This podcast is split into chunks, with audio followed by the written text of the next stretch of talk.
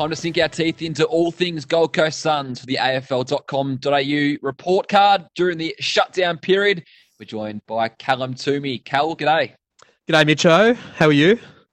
Going well, thank you. Bit of chat around the Gold Coast Suns at the moment. You're at the forefront of this. You've been chatting to people at the Suns, most notably their chief executive, Mark Evans, in recent days. Their future, it's on the table. Clubs are being, or people in the industry have been throwing it up where do they sit heading into this uh, this crisis period the AFL finds itself in?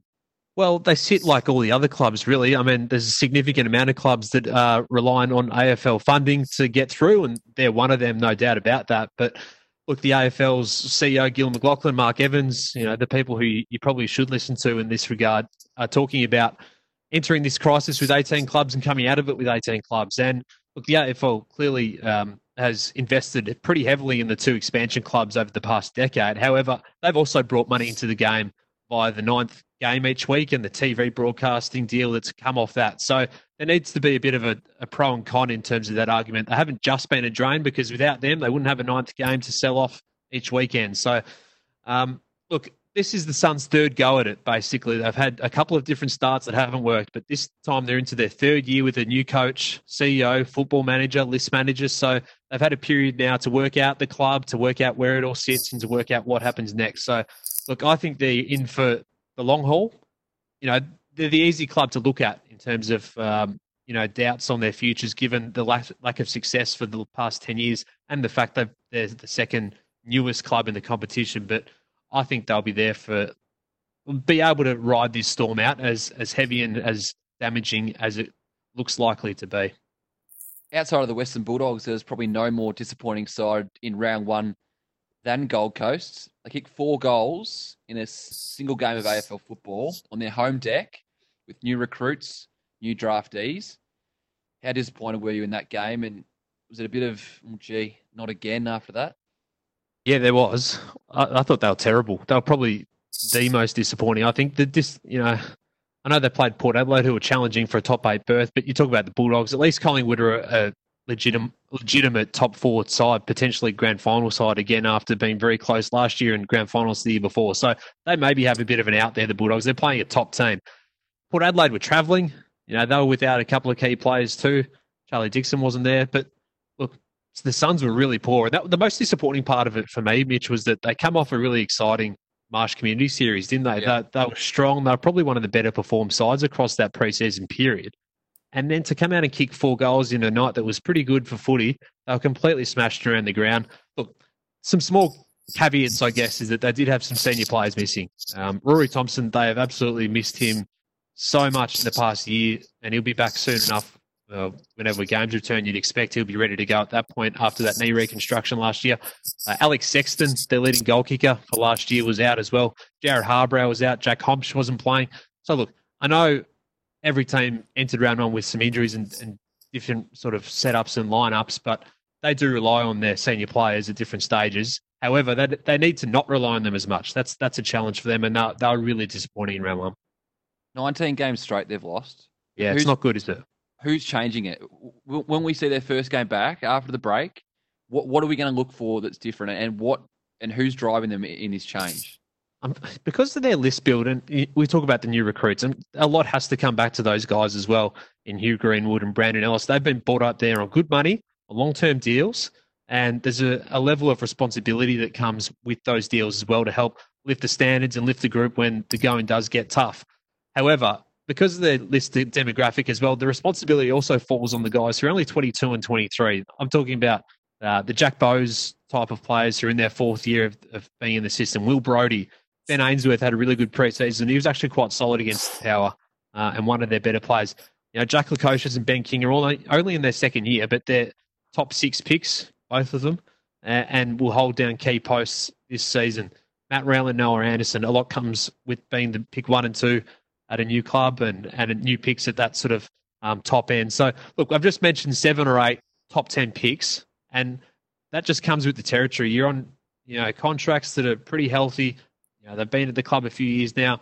I'm hoping that those guys can get injury free, particularly. I know Ben Ainsworth in particular has had some injury struggles throughout his career, but you get those guys fit and play 20 games together, and I think that they can grow as a unit. their list demographic is unique. It's different to most other clubs, but they're on their own in terms of the list size at the moment. They've got the biggest list, which may have to be cut more significantly than other clubs when we go into, depending on what 2021 looks like. You look at guys like George Horlin-Smith, Corey Ellis, uh, Jack Hombsch. He probably not so much in this category because he has played a bit, but these part-time guys they've brought in for leadership as mature age guys. Is 2021 going to be the change of all that? Yeah, I mean, I spent some. I spent about a week up there last year, Mitch, and it was one of the best experiences I've done in my footy journalism. Just to be inside a club and to see what it all goes into it and behind the scenes, and to be open access to everything, including coaches' meetings, you know, team meetings, leadership meetings, all the rest. So that was really interesting. And what did strike me was how much George Horlin-Smith did drive a lot of that. Um, yeah. Anthony Miles was there as well, uh, and doing a lot of that. You know, picking up some things that he would have taken out of the Richmond system and taking them up there. Corey Ellis joined the club. Jordan Murdoch joined the club. None of them played in round one. You know, there's some injuries, sort of, with some alibis there. But I think that if they're going to move into the next phase, those guys will probably become backseat sort of contributors. And it has to be other guys sort of pushing them up the, the ranks, who we talked about a little bit earlier, because there's only so much. You, know, you, you can't be, um, and carrying's too strong a word, but you can't be having players on your side and in your list to fulfill those sort of key cultural touchstones when you're a building club. And I think they're probably at the point now where you have to say, okay, you've done a great job, but are you going to take us forward on the field? You mentioned the first round picks, um, current guys, but what about a couple of guys who are well established now in the system? Lachie Weller, Peter Wright. Do we need to see more from these guys? Lachie Weller played um, for the Dream Team in the uh, sorry the All Stars in the State of Origin match earlier this year, and he's right in that hitting zone now where he needs to be playing good footy. As for me, is Peter Wright, who has been given ample opportunity, and it just feels to me like he needs to, to grasp his opportunities.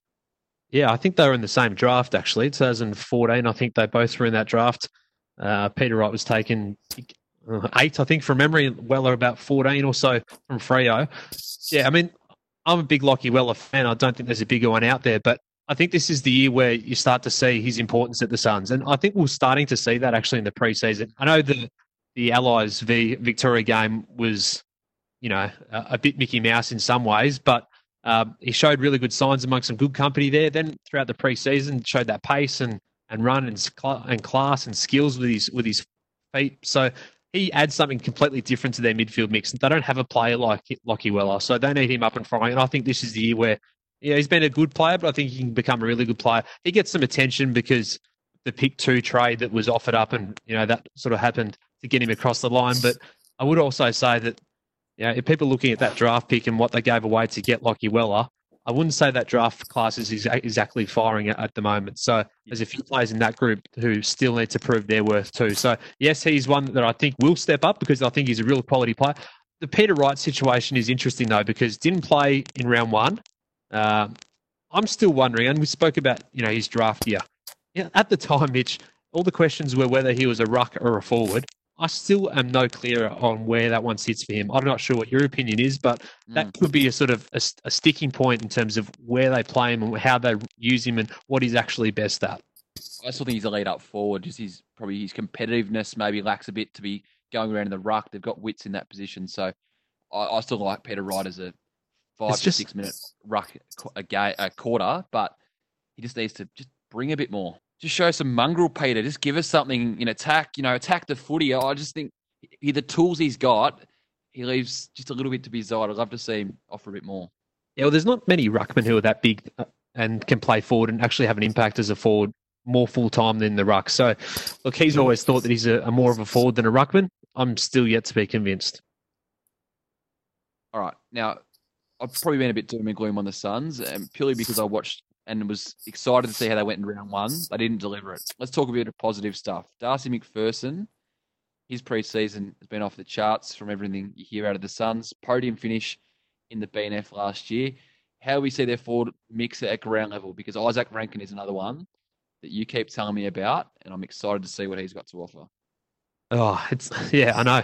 I'm absolutely flat that we're not going to, see him uh, play for a long time now, likely as we wait for footy to resume. Because geez, the, the kid hadn't had an injury before heading to the Suns. Then Mm. the hamstring problems last year basically, you know, it's ruined his first year at AFL level. He would have played 20 games last year. He would have probably challenged uh, Sammy Walsh for the Rising Star had he played all season. So he's ready to go. He's been ready to go since he was 16. I can't imagine how frustrated he must be, but he's got a good head on his shoulders, and I think he's their most exciting young player by an absolute street. So um, can't wait to see him out there. It's the Gold Coast Suns shutdown report card. All of our fingers crossed. Looking forward to seeing Izak Rankine return when the Suns are back on the park, round two, whenever it is. Thank you, Cal Twomey.